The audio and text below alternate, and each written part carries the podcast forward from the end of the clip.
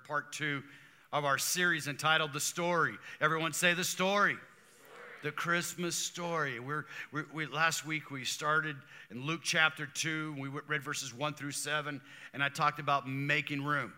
Making room for Christ this Christmas. Uh, today I'm going to talk about another topic. Uh, you're going to hear about it in just a moment. But second, uh, Luke chapter two, we're going to begin with verse number eight and read through verse number fourteen. And is that Vanessa? Hi, Vanessa. Everyone give Vanessa a hi. Come on, just say hi to Vanessa. Come on, Vanessa came back South Carolina for Christmas. We love Vanessa. Great to see you. Actually, I saw on Facebook you were going to be here, so a little bit of a cheat there. Luke chapter two, verse number eight. And the Bible says, there were shepherds living out in the fields nearby, keeping watch over their flocks at night. An angel of the Lord appeared to them, and the glory of the Lord shone around them, and they were terrified. But the angel said to them, do not be afraid. I bring you good news. Everyone say good news. Good news. That will cause great joy for all people. Today in the town of David, a Savior has been born to you. He is the Messiah, the Lord. This will be a sign to you. You will find a baby wrapped in clothes and lying in a manger. Suddenly, a great company of the heavenly host appeared with the angel, praising God and saying, glory to God in the highest heaven, and on earth peace to those whom his favor rests. This morning, over the next few moments, I want to talk to you on this concept, this idea. Suddenly surprised with good news. Suddenly surprised with good news. Let's pray. Father, in these next few moments, we acknowledge today, Lord, uh, that we need grace in a greater way. Lord, I thank you for every person that's here. They've, they've come because they have a spiritual need. That's the only reason that we go to church, because we recognize that we need something in our life that we can't fill. And Jesus, we thank you that you came. You are the one that could fill that place in our life. Lord, I thank you for this message of good news for every person in this room. I pray that you'll give us spiritual eyes to see. God, remove any blocks, any hindrances. Let it not just be another Christmas message, but God, let it be the message of hope for our generation. God, give us spiritual ears to hear and give me a mouth to declare this. I ask this now, Jesus, in your wonderful and mighty name. And everyone said, amen. Amen. You may be seated. Good news. Good news. It was December twenty-fourth, nineteen eighty-seven. And the reason that this day sticks out in my mind, because it was the first year that, of Laura and ours, uh, uh, my marriage. And uh, we were living in Tucson, Arizona. We had left Portland, Oregon. We'd gotten married in Salem, Oregon. We left Salem. We moved to Tucson for one year. My mom was an only child. My mom passed away at the age of fifty-three in nineteen ninety-five, and my goal, my first goal in life was to live beyond fifty-three, so I've made that goal. Come on, that's a good goal, right? And my second goal is to live longer than my dad. He passed at fifty-nine, so my second goal is to live past fifty-nine. Those, those are pretty good goals, right? I make fifty-nine, I'm doing good. But my mom loved Christmas. She loved everything about Christmas. And being a single child, she just wanted a really big family. And so this particular Christmas was a very special Christmas because the, I was uh, uh, bringing my bride into our family for our Christmas events. Now, I have a little sister. I have four sisters. My mom actually had five girls. One passed away in miscarriage. But I have four sisters that I grew up with. And my youngest sister, can you put my the picture of my sister up there for me? I appreciate that.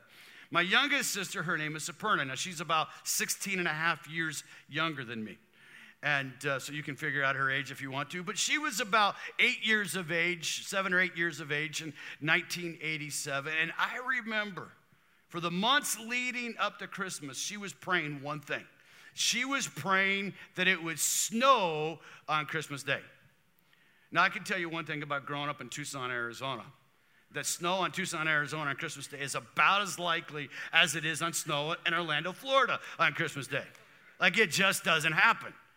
You know, at Tucson, people from the east, you know, from Canada, from all over, they, they go to Arizona, they go to Florida. It's a Sun Belt state. They go to Tucson to, you know, to escape the cold. And, and so Christmas, it just doesn't snow. I remember in September, October, my sister talking about it snowing, praying for it to snow. Now, some of you know my little sister. One thing I can tell you about her from the time she was a little tiny girl. We used to call her Pippi Longstocking. She's got bright red hair. She's like the life of the party. She's just, but she, since she was a little girl, she's just a, been a person of faith, great faith. And at the age of eight, I remember her saying, I'm praying that it's going to snow on Christmas Day. And I'm like, yeah, and I believe in Santa Claus too. I worked Christmas Eve, December twenty-fourth, and on my way from home from work at about ten o'clock at night, guess what I started to see? Snowflakes. I'm like, no way. Come on. Come on. I'm like, no way. I get home. It starts to snow. It snowed all the way through Christmas Eve, and on Christmas morning, we had about three inches of the white stuff in Tucson, Arizona. And I remember our neighbor across the street with a broom out there hitting their palm tree cursing. I can't believe I moved out of the East Coast to get away from this. I got to tell you, we were surprised with good news. And I can tell you the only reason that it snowed on Christmas Day in Tucson, Arizona, December twenty-fifth, nineteen eighty-seven, is because there was a little girl who was eight years old. Her name's Saperna Smith, and she prayed. I believe. It's like I believe. You know, the message of good news is for those who believe. Our story today is around these shepherds that were in the field that night. This was a shepherd's surprise, I like to call it. I want you to look at verse number eight with me. The Bible says there were shepherds out and living in the fields nearby. Now, if you've been to the Middle East, you know that shepherding is even a common occupation today.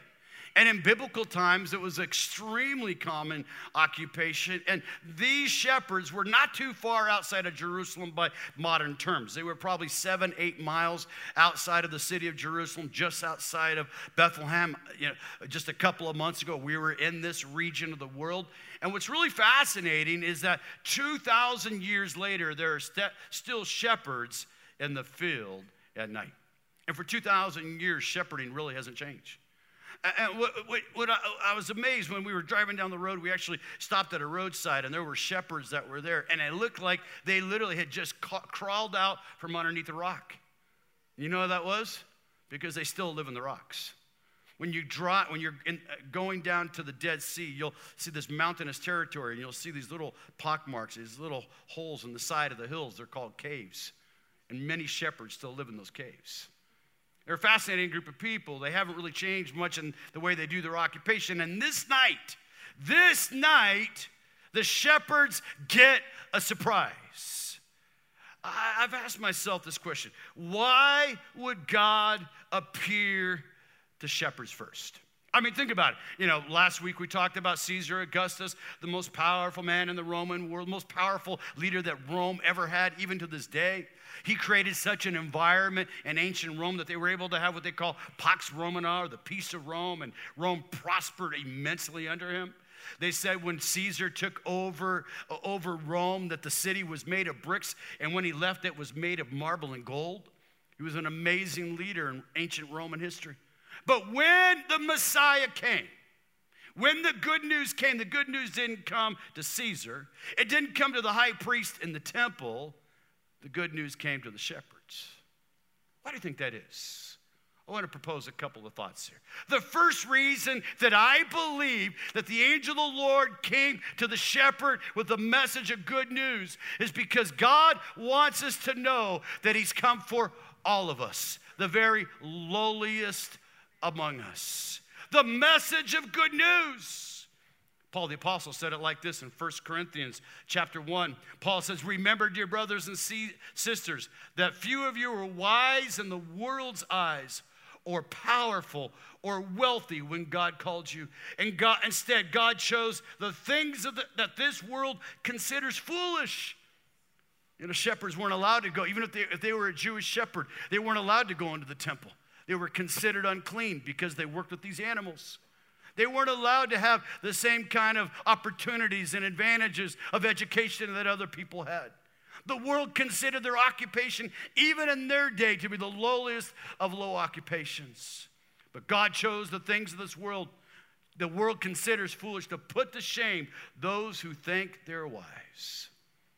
Not many of us are wise. But God has come to us. God has come to every single one of us when we were in our lowest state. Our lowest state, no matter what age we were, is when we, when we realized we were separated from relationship with God. The first reason that God came is because God wants us to know that he comes to the least of these. He comes to all of us. The second reason that I believe that the shepherd came is because Jesus said, I am the good shepherd. He's the good shepherd. He's not just any kind of shepherd. He's the great shepherd. Shepherds, when you study shepherds and, and you look at their lives and what they do, one of their primary responsibilities is to protect the sheep. Jesus said, I am the good shepherd. What Jesus wants you to know today is that he is your protector. The shepherds aren't very smart animals. If uh, you've ever been around sheep, uh, I've only been around them a couple of times. One time I was in London and I, or in England, and I, I remember we were out looking at this uh, great big mansion or palace that they have there, and, and there were all kinds of sheep out in the field. And so I, I tried to walk out to the sheep, and I realized that they were they were really fearful and frightful animals. They're, and they're just not very smart. But the shepherd's responsibility was to protect the sheep. The second thing that the shepherd did is that they would provide for the sheep. They would lead them into green pastures because they needed to eat. They couldn't figure it out on their own. A shepherd's responsibility was to lead them to a place of provision. Do you not know today that God is your provider and your source? The last reason whether he's our good shepherd. The reason he came to these shepherds is an illustration to you and I that he is the great shepherd and that his presence is always with us. A shepherd would not leave, a good shepherd would not leave their sheep. Their sheep would always have eye contact, or the shepherd would always have eye contact with all of their sheep. You remember Jesus told the story about the shepherd who had a hundred sheep and one went disappearing? I don't know about you, but if I was responsible for a hundred sheep, I'm not sure that I would keep my eyes on, on them all the time. As a matter of fact, one would slip off, and I'd say, oh, then we used to have ninety-nine. I don't think we ever had a hundred. No, that was a miscount. Like, come on, what's one? But the shepherd, his presence was always known. He is Emmanuel, Jesus. When he came, the message of good news that suddenly came to these, to these shepherd men in the field that night was a message that the good shepherd, the great shepherd, is our Prince of Peace, and his presence is always with us. His presence is always with us. He is Emmanuel, the God who is with us. The angels came. The angel came to the shepherd that night, and the Bible says that they were terrified. I, I, I don't know. I've never seen an angel. I've heard people tell me they've experienced angels. I've heard different ministers talk about angels. I personally have never seen an angel. If you look at the story, look at the story of Christ's birth, there were lots of angels. When you look at the biblical account of human history, you will see from Genesis to Revelation that angels are God's ministering servants. Angel appears to them. Suddenly, suddenly appears to them. And the Bible says that they were greatly terrified. You know what they were terrified? They were in awe. There was something, there was something that was beyond human expression that came into their world. When the presence of God comes into our world, it brings a sense of awe, a sense of God is with us. us. The second thing that I want you to see is that this announcement, this announcement surprised them. The Bible says, but the angel of the Lord said to them, do not be afraid. I bring you good news that will cause great joy for all people. A message of good news. Don't, don't fear. Fear not. When the angel came to Mary, when Mary discovered that she was pregnant, the, the Bible says that the angel said to her, fear not. When the angel came to Joseph, the Bible says that when the angel of the Lord spoke to Joseph about the coming child that his wife was going to give birth to, he told Joseph, fear not. And when the angel comes to these shepherds, The angel that night said to them, "Fear not." I, I don't know what's happening in your world. I know that last service that we had someone in the service that was going through a very difficult, dark time in their relationships. And I saw that person as they came forward for prayer, and I could just see, I could see the inner conflict and the inner turmoil. And I real, realized that this message today was for them. They needed to hear the angel of God, the messenger of God, speak to them, "Fear not, fear not." If you don't have something today that's causing fear of your future, you're going to have it tomorrow. Every person in the room is confronted with this challenge of our life, of opportunities and times that things are out of our control. And the angel of the Lord came to them and said, "Fear not." The word of the Lord for you today, the word of the Lord for every person in this room today is fear not. I want you to look at Isaiah chapter forty-three as they put it up on the screen. The Bible says, "But now thus says the Lord." Who says it? Come on, who says it? "Thus says the Lord who created you, O Jacob." Jacob, the Bible, his name literally means deceiver, tricky one. God called him exactly who he was. God calls you exactly who you are. When the word of the Lord comes to you, God speaks to you. He calls you by name. My name is Junior Smith. You might know me as Eugene Smith, but, but I, I grew up my whole life being called Junior. Saperna, we call her Perna. She still calls me Junior.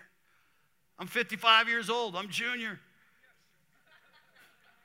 God speaks to me, "Oh, Junior! And he who formed you, oh, Israel." When he comes into our life, he changes our name. He gives us a new name. Come on, he gives us a new name. Israel, Israel, oh Smith, oh Israel, fear not, for I have redeemed you. I have called you by your name. You are mine. Come on, there's no need to fear today. Though we walk through the valley of the shadow of death, we will fear no evil. Their message today was a message of good news. It was a message, there is no need to fear. This message is personal. This message is to you. He has been born for you. For you. He's been born for you. He's been born for you.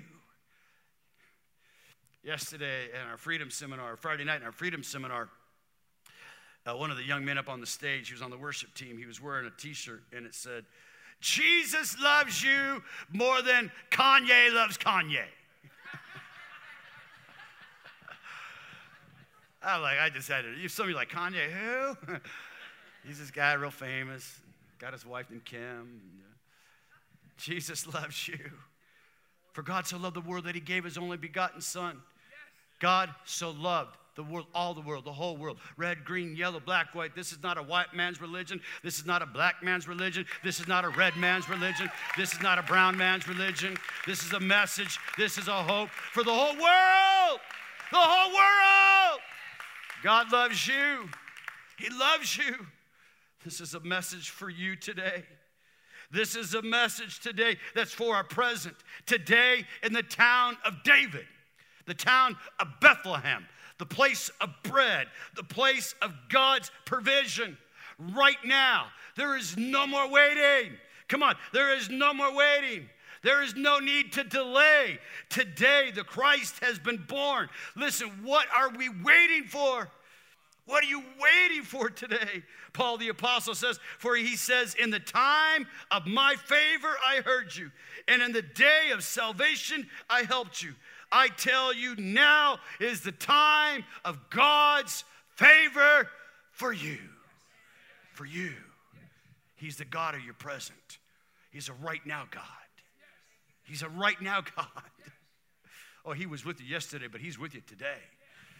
I, I was, I have these moments in my life. I'm like, I like, I'm saying to myself, like, my life can't get any busier. Like, this is like the busiest weekend of my life.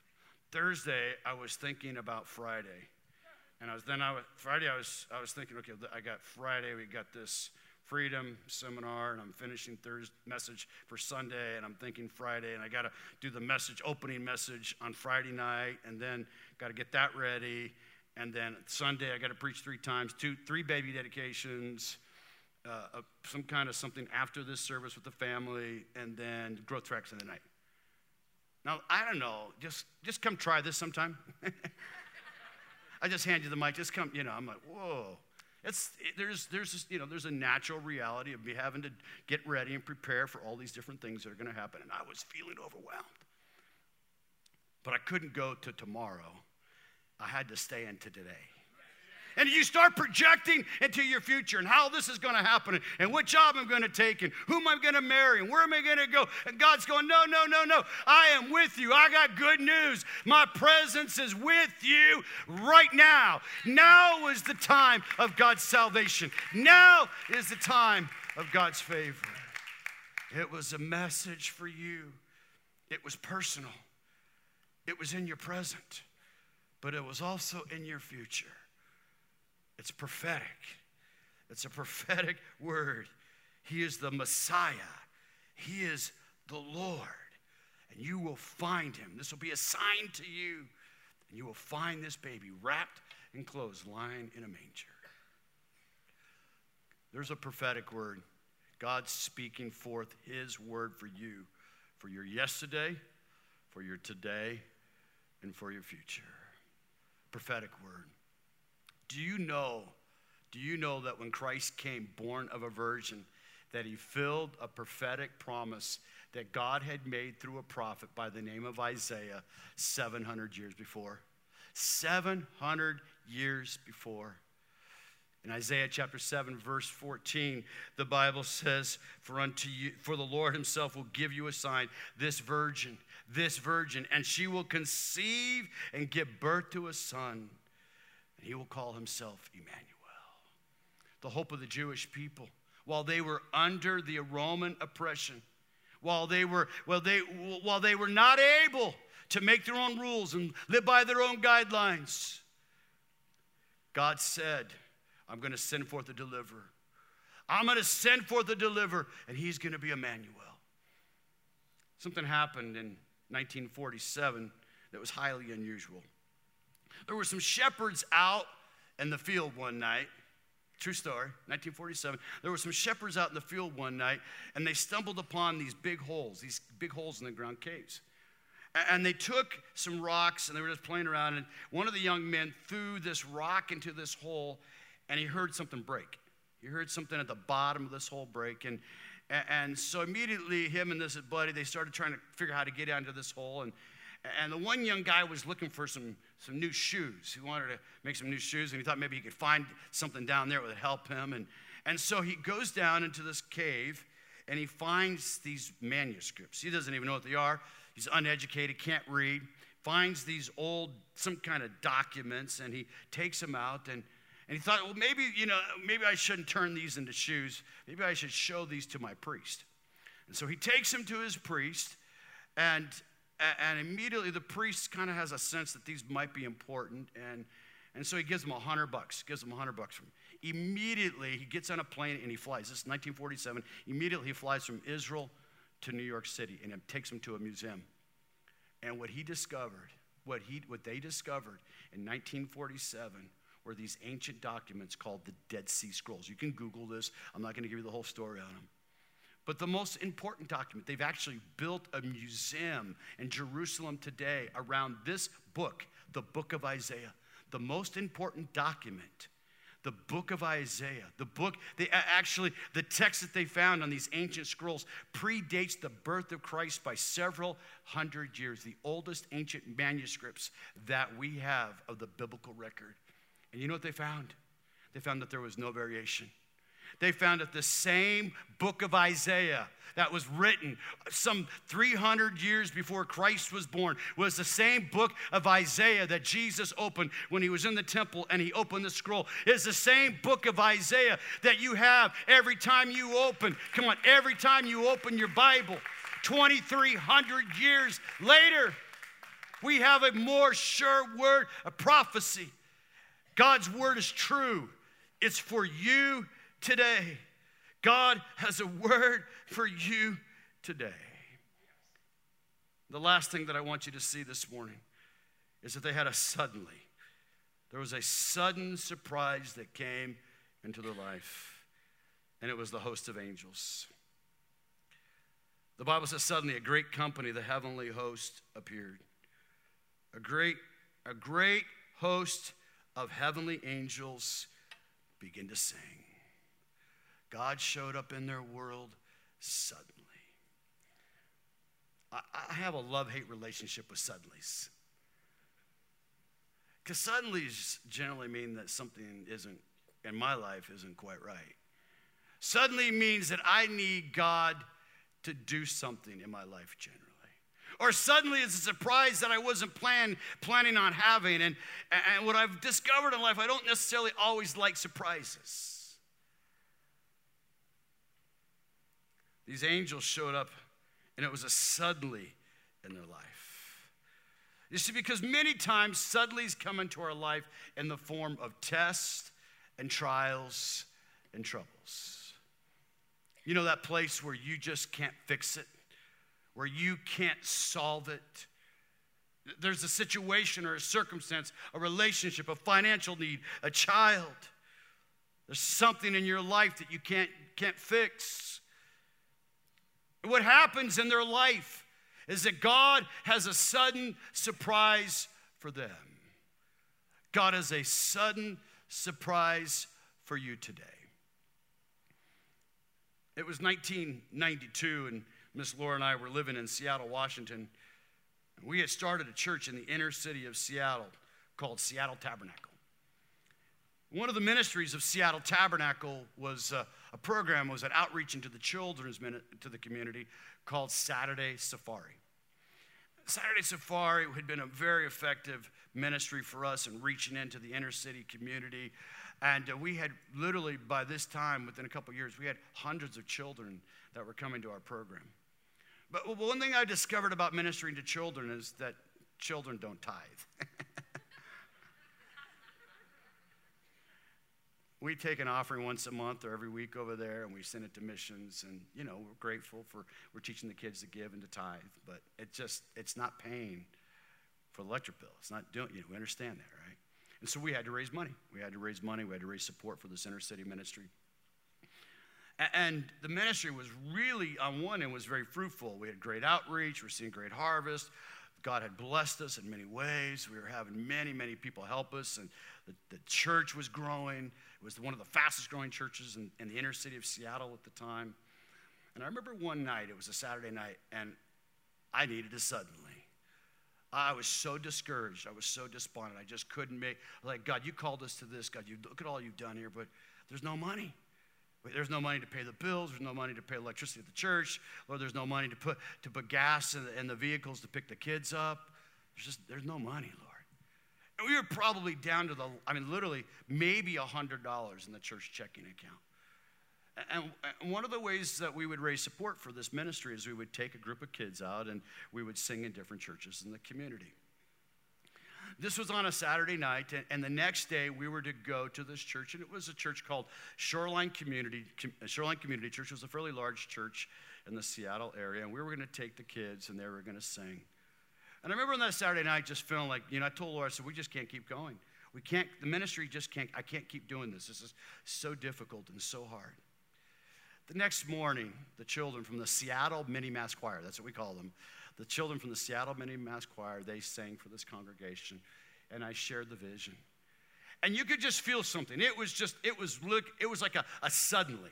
Suddenly God showed up. Suddenly the Holy Spirit just began to move among the hearts of the people. You could just like feel it just sweep across the audience. We had a little drummer. He, he was an eight-year-old African-American boy, and he was a professional drummer. And he could play, and the worship leader, she sang incredibly. And the kids, you know, they were they were like hellions. They weren't angels on the way there. They were acting like demons on the way. But when they get up there and begin to sing, the anointing of God just touched them and filled them. And the church erupted in praise. Come on, the church erupted in praise. And the pastor stood up. I mean, immediately received an offering. I, I had never experienced anything like this. The people started giving. And over the next couple hours, as we discovered how much they gave that day, that day they gave over fifteen thousand dollars. Come on. They gave over. I had a suddenly. Suddenly, God showed up. Today, there's some of you need a suddenly today. He's the God of the suddenlies. He suddenly showed up. And there's two reasons. There's two reasons that God showed up at just that moment. First of all, the angels declared the glory of God. You see, what God in your life wants to get is all the glory. He wants to get all the credit. He get once, I, well, bless God, I'm self-made, I've done this, I did this, I bless God, I don't you know, I started this business twenty-seven thousand years ago, and I did this. So what? It was God that gave you the breath. The Bible says it is God that gives you the power to get wealth, to accomplish His purposes on planet Earth. It isn't about you. Yeah, sometimes, you know, other pastors in the community, oh, look at God's done in your church. I'm like, I just, I'm just trying to show up. Like, I'm just trying to show up. Like, that's about ninety percent of life, just showing up and try to do the right thing. Put God first, seek Him first, love your wife, love your kids. Come on, right? Yes. Pay your bills. Come on. Yes. God wants all the glory. Yes. He will share his, He will share credit with no man. That's right. He will not share credit. Hear me today. From the president to the pope, I don't care who it is, to the pastor. He won't share His glory with any man. He won't do it. But the second reason is that God wants you to know today that He's your peace. Why don't you look at verse number fourteen. Glory to God in the highest heavens, and on earth peace to those on whom His favor rests. The peace of God. It's first the peace. It's having the peace of God. Romans five talks about it in our relationship, our personal relationship with Him. We've been made right in God's sight by faith because you believed this message of good news. You can now have peace. We have the peace with God because of what Christ has done. What Christ has done. Christ came into the world. This little baby wouldn't stay a baby. He would walk among us, live among us, dwell among us. The sinless Son of God. He wasn't the Father, but He came to glorify the Father. I don't understand how the triunity of God works, but I can tell you this today. He was God with human skin on. He's God with us. But He's not just the God who is with us today. He's the God who gives us peace today. Uh, you might be walking through a test. You might be walking through a trial. You might today need a suddenly in your life. I don't know what's taking place, but I want you to know the Bible says to be anxious about nothing, but pray about everything. And this is the result of our prayers to the living God. This is, our, this is the results. And the peace of God, which transcends all our understanding, will guard our heart and our minds. The peace of God. And then finally, this peace is for you to share with others. This peace is for you to share with others. Paul told the church at Corinthian, be joyful, grow into spiritual maturity, encourage each other. Encourage one another. Live in harmony and peace to the best of your possibility. Then the God of love and peace will be with you. To share this peace with other people. I want you to see this story of a lady at City Church who has been touched.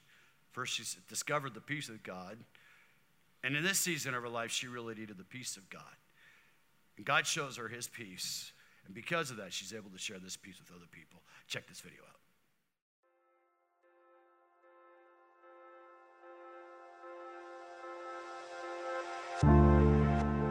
In two thousand fourteen, I had to leave my job because the company I had been working for was sold, and the new company began asking me to do things that were not only unethical, but illegal. I took a five dollars per hour pay cut because I wanted to be right with the Lord, and it was important that I kept my integrity. Doing that put us in a very tough financial situation. During that time, we had opened up our house to some kids that needed a place to stay and some family members, so there was about twelve of us in the house. Times were hard, but we got through it every month. Christmas was approaching, and we really did not know where the money was going to come from for presents or anything else. The week right before Christmas, my husband got a call from someone who wanted their car fixed. To our surprise, The repair gave us enough money not only to buy presents for our kids, but we even managed to buy presents for the kids living in our house and a few extra gifts for the many kids that would often visit our house too. It gave each girl that came over to the house that Christmas a pair of earrings.